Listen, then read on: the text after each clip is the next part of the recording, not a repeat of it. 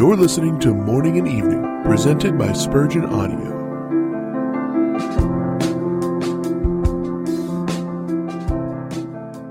For my strength is made perfect in weakness.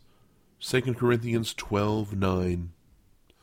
A primary qualification for serving God with any amount of success and for doing God's work well and triumphantly is a sense of our own weakness. When God's warrior marches forth to battle, strong in his own might, when he boasts, I know that I shall conquer, my own right arm and my conquering sword shall get unto me the victory, defeat is not far distant. God will not go forth with that man who marches in his own strength.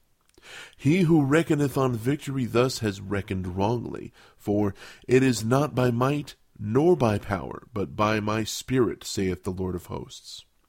They who go forth to fight, boasting of their prowess, shall return with their gay banners trailed in the dust, and their armor stained with disgrace.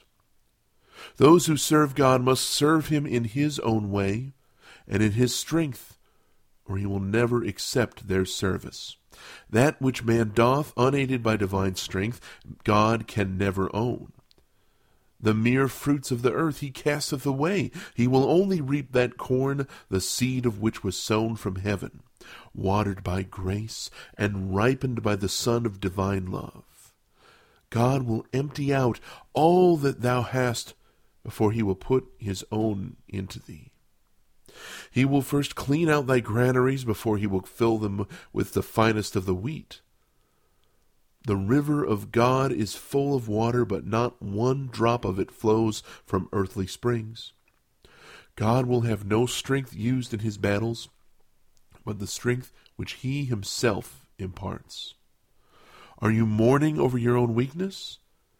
Take courage, for there must be a consciousness of weakness before the Lord will give thee victory.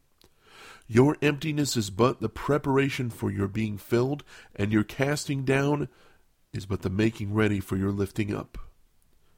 When I am weak, then I am strong. Grace is my shield, and Christ is my song.